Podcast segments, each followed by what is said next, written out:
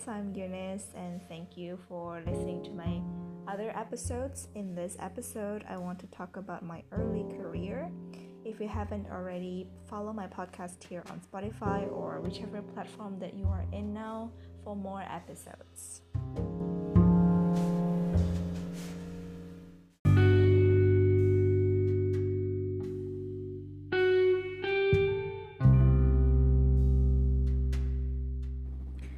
As you may have known from my um, previous episode, I mentioned about my deep down uh, passion in teaching, but I did not pursue after my um, university year. So when I wanted to, when I decided to take my university degree, I was contemplating should I take English um, literature or should I take tourism at the time, hospitality, or uh, should I take um, management? But management was very common at the time, so it was not really interesting for me. So at the time, I was thinking, um, what should I take? But eventually, I um, I took my parents' suggestion to take uh, management because it's yes, it is the most common um, major that um, that that people usually take but then it's also i guess it's it's quite fair to understand it as one of the uh, most common fields uh, to master because it's kind of basic and then in whatever you do basically you need business and then you need to know the background about management and also uh, finance and all of those stuff. So i guess it's it was it was actually a fair um, reasoning why i should take um, management.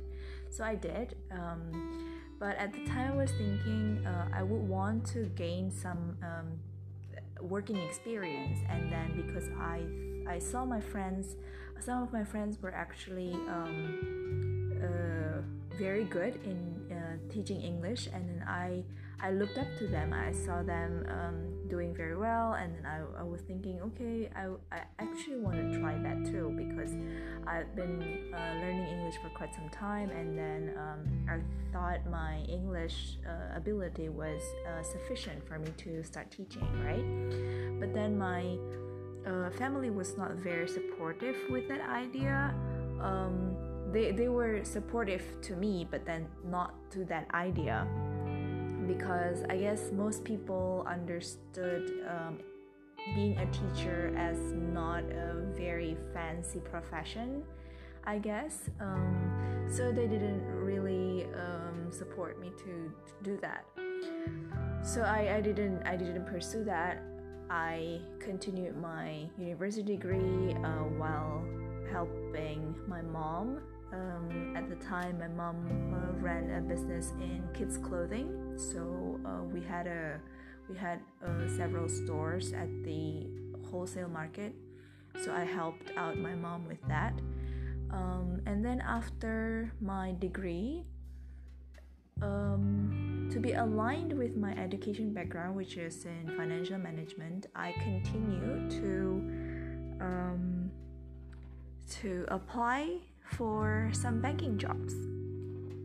Tapi bedanya sama teman-teman yang lain, uh, my other friends usually they wanted to so the, most of them actually applied for big national banks. Jadi dulu uh, paling sering itu di salah satu bank swasta terbesar di Indonesia. Kayaknya semua orang tahu ya bank apa uh, jadi di situ banyak sih teman-teman yang masuk ke situ terus um, ada tesnya terus uh, even my mom was suggesting me kenapa nggak coba di situ? Uh, karena kan yang terpilih aja yang bisa masuk. So in a way she wanted to see me um, being selected. So it is it would be a kind of a, a pride for her if her daughter can get in tapi aku nggak pernah mikir bahwa aduh aku pengen uh, kerja di bank nasional never jadi aku selalu uh, mikirnya oke okay, ada bank asing yang mana ya di Medan gitu so I applied uh, to some foreign banks here sampai aku dapat kerjaan di Citibank pertama kali. So at Citibank, um, I got in as an intern.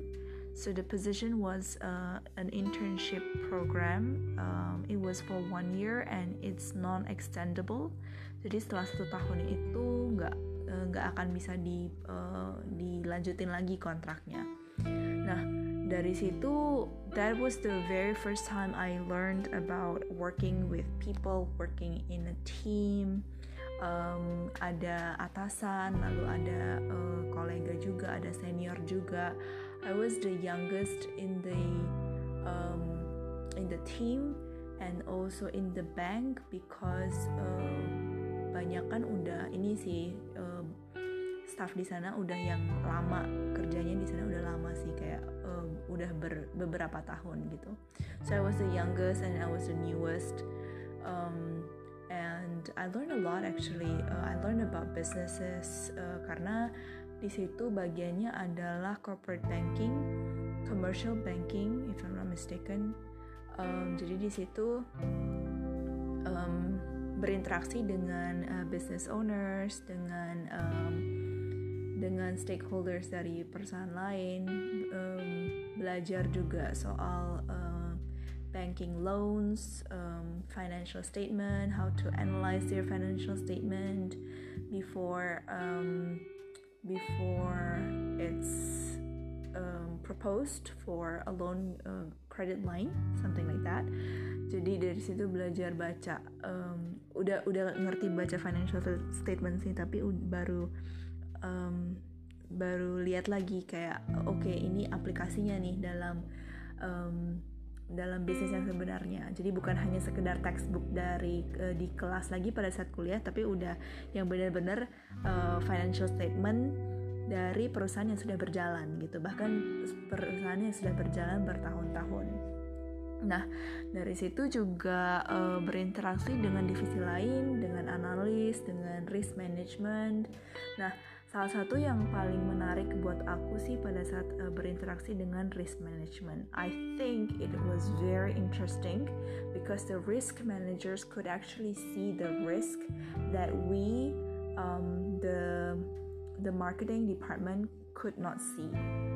Jadi mereka punya uh, pengalaman dan mereka punya um, how to say uh, background mungkin udah lebih uh, ini ya lebih thorough in uh, analyzing a business.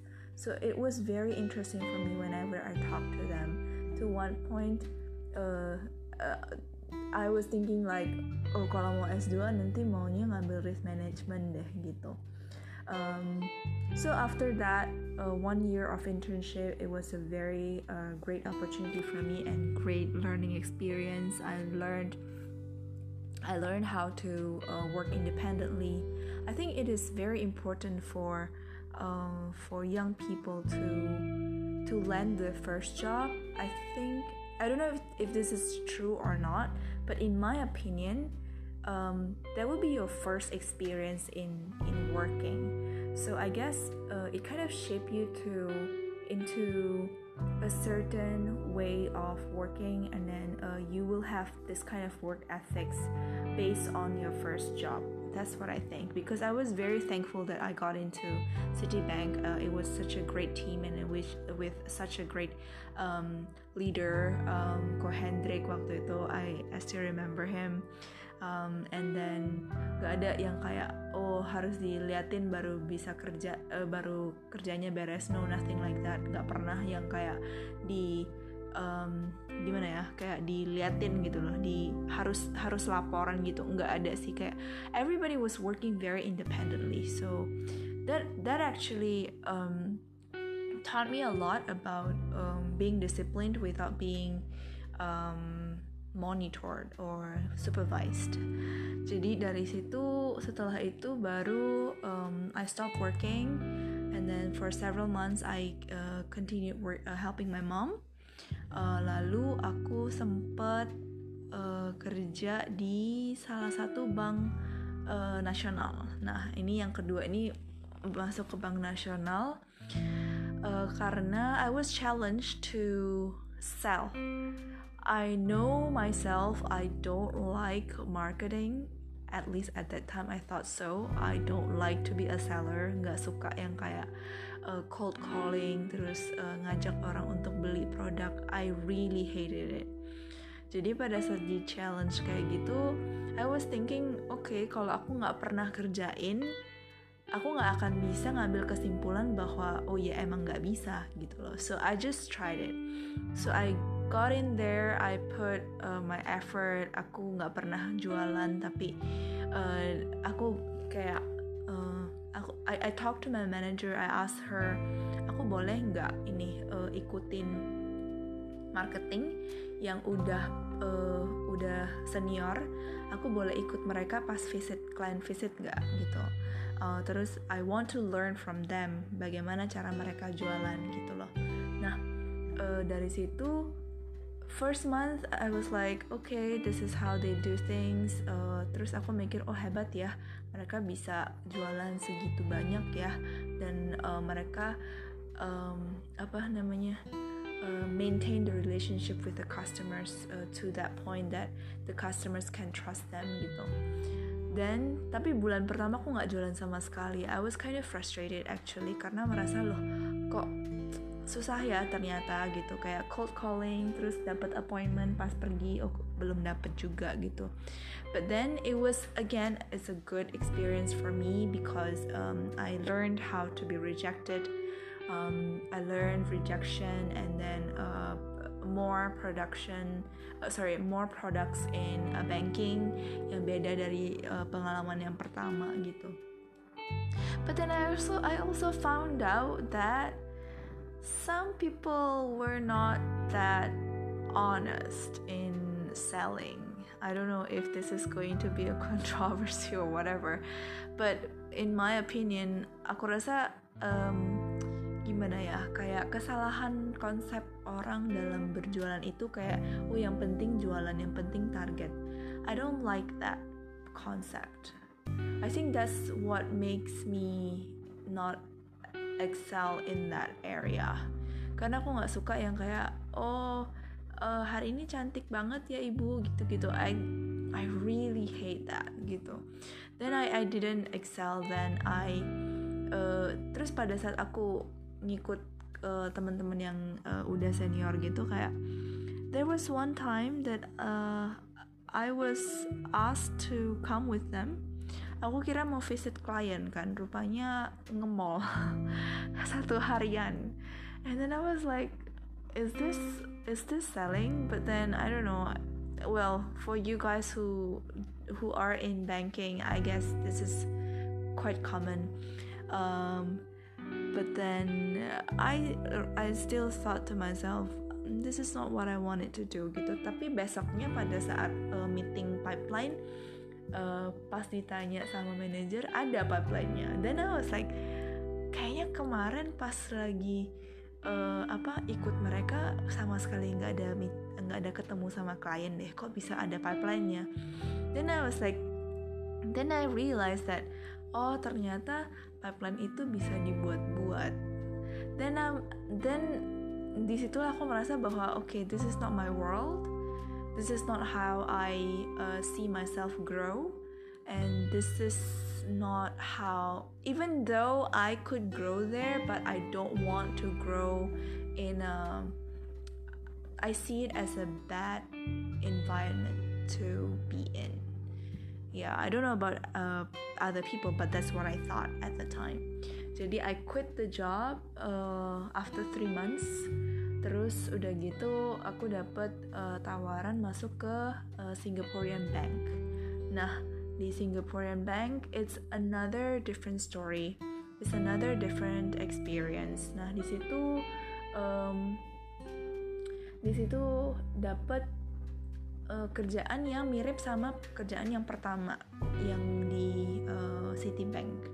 Nah di situ tapi bedanya adalah 180 degrees different beda banget karena semua semuanya harus di micromanage sama yang di atas. Everything has to be reported. Um, I didn't feel like I was uh, trusted in doing my job. Um, to be honest I felt a little bit scammed karena dari awal aku udah bilang bahwa aku nggak mau ada di bagian sales di bagian marketing I was promised that I was not put in that uh, position tapi pas udah masuk ternyata udah sign kontrak semuanya udah masuk baru uh, ini baru ternyata oh harus cold calling harus client visit dan lain sebagainya gitu. Um, and then I stayed there for one year and one month so 13 months.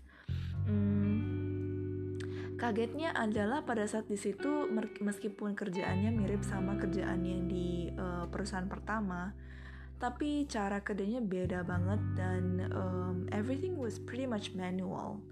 Jadi um, agak a little bit less organized dari uh, perusahaan yang pertama.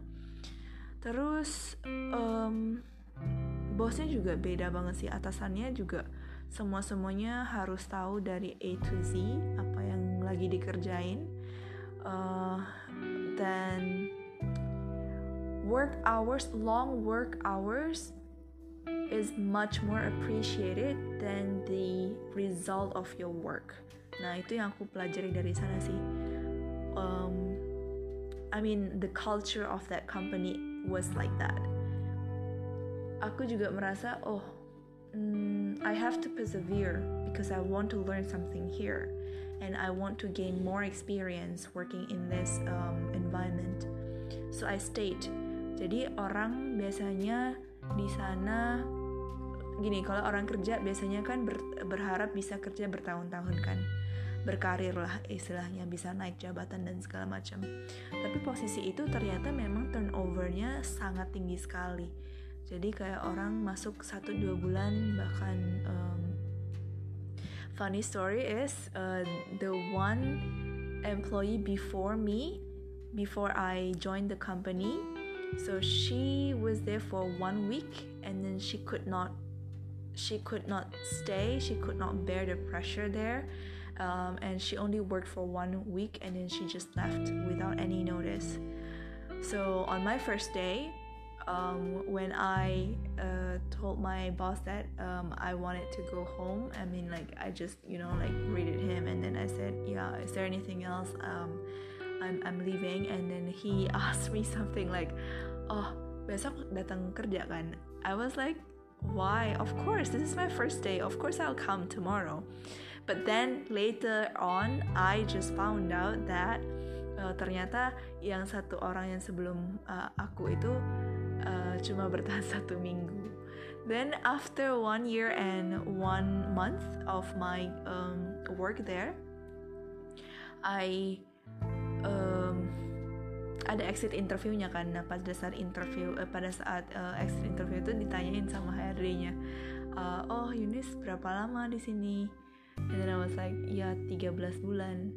Then they were like oh uh, bertahan juga ya. I mean like satu tahun is very short for somebody to work in a company. That's what I think.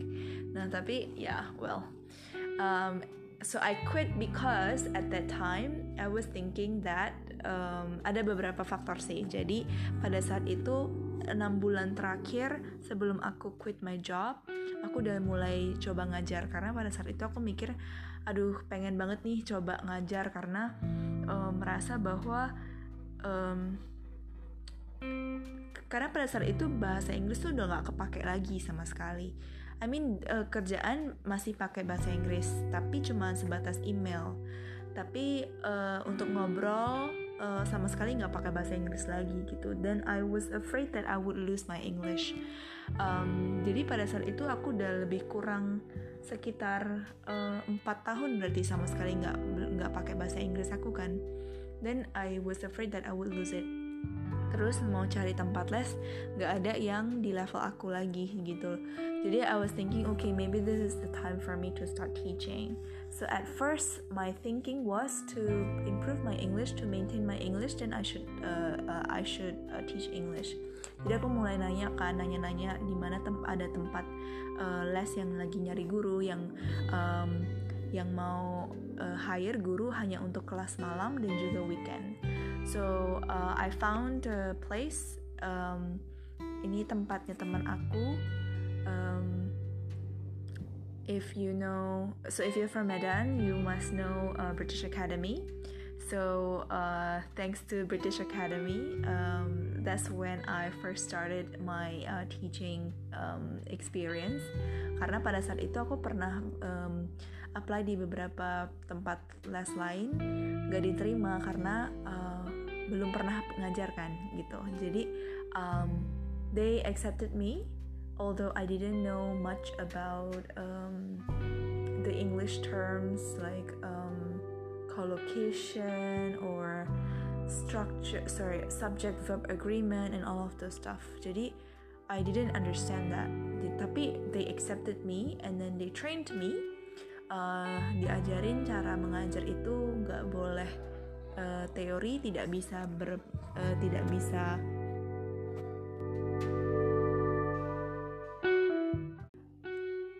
Jadi pada saat ngajar itu tidak boleh berfokus pada teori harus praktek gitu kan. Nah so uh, that's when that's when I first started uh, teaching and then I found it very interesting. Karena berinteraksi sama anak uh, anak-anak yang belajar uh, pada saat mereka dari yang nggak tahu jadi tahu setelah aku ajarin nah that was like an achievement for me. So uh, I started to calculate kalau aku ngajar satu jam dibayar berapa kalau aku kerja di bank satu bulan berapa gitu loh. Nah jadi aku bandingin uh, kalkulasi per jamnya itu berapa dan I was thinking kalau waktu yang aku punya untuk uh, kerja di bank aku pakai untuk ngajar. Kalau full hours itu ternyata mengajar itu lebih tinggi bayarannya. Uh, apalagi kalau kamu bisa jadi guru privat kan. Jadi um, apa um, fee-nya juga kamu yang tentuin gitu loh nah dari situ aku mikir oke okay, uh, maybe it's time for me to um, to switch to teaching gitu. Jadi selama enam bulan kayak battle di, battle di dalam hati gitu kayak should I quit the job but this is uh, um, it was quite a good payment juga gitu kan. Um, safety lah istilahnya kayak per bulan udah tahu pasti dapat berapa gitu kan so you can manage your uh, expenses and all Uh, tapi kalau teaching, um, you can never know uh, kelasnya bakal ada berapa banyak, terus berapa bakal ada berapa banyak murid. You can never know that right? So so I was kind of like comparing um, in that sense. Jadi dari situ baru um, I was also thinking that I wanted to pursue my master's degree. Uh, tapi kalau misalnya sambil kerja pasti persiapannya nggak fokus kan. Terus more reason for me to quit and also I did not think that the um, the company that I was in um, was promoting uh, personal growth. So I was thinking, okay, um, kalau aku lama-lama di sini, mungkin lama-lama jadinya bakal um, gimana ya, nggak um, berpikir untuk diri sendiri gitu loh, kayak my brain was not stimulated to think to analyze things gitu loh. Kayak udah udah it, it, itu uh, yang udah ada ikut aja gitu. Yang patternnya udah ada gitu ikut aja gitu loh. So I was not thinking so I was thinking that okay um maybe uh, I I would not uh, grow more here. So okay more reasons for me to quit. Then I quit. Um, jadi dari situlah gimana uh, ceritanya pertama kali mulai ngajar. Then I continued teaching. So for six months I worked two jobs. I worked at a bank, and then I also worked uh, as a teacher. I worked for uh, several tuition centers at the same time, and also I had my own private students um, in in English, English learning, uh, teaching English yeah so um, that's where that's when i found out that i fell in love with teaching and i wanted to pursue it as my uh, career in the future. So yeah. So i guess uh, in whatever i uh, did before i think the takeaway from from my story here is that whatever um, whatever that is given to you in front of you just do it. Meskipun kadang kayak oh ini bukan yang aku mau bukan yang sesuai dengan um, passion aku atau apa yang aku mau kerjakan untuk uh, ke depannya but it will come in handy in a way. Kayak um, aku nggak mau ngambil finance terakhir ngambil finance lalu sekarang running my own business I need finance anyway at least to to see the financial statement and all terus uh, terms-terms um, istilah-istilah financial juga uh, lebih kurang paham gitu um, and then working in banks um, gave me perspective of um, being like I understand how bank works, something like that. So, so I guess all of those things uh, taught me a lot of things about um, about being in the um, the industry. I mean.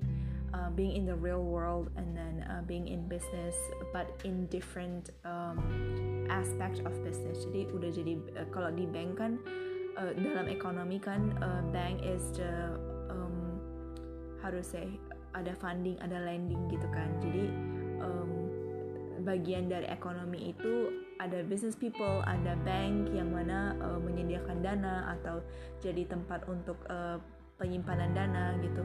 So it's it's different. And then um, now that I'm running my business I having that experience actually equipped me to uh, understand better uh, when I need those um, other elements of the economy, I would have known um, who to approach and how things work, and then um, it should be better. I mean, it should be easier for me to continue my my business in the future. So yeah. Um, that's it about my early career. I hope um, you enjoyed this um, story of mine. I don't know if it's too long, but yeah, that is uh, that was about me. Um,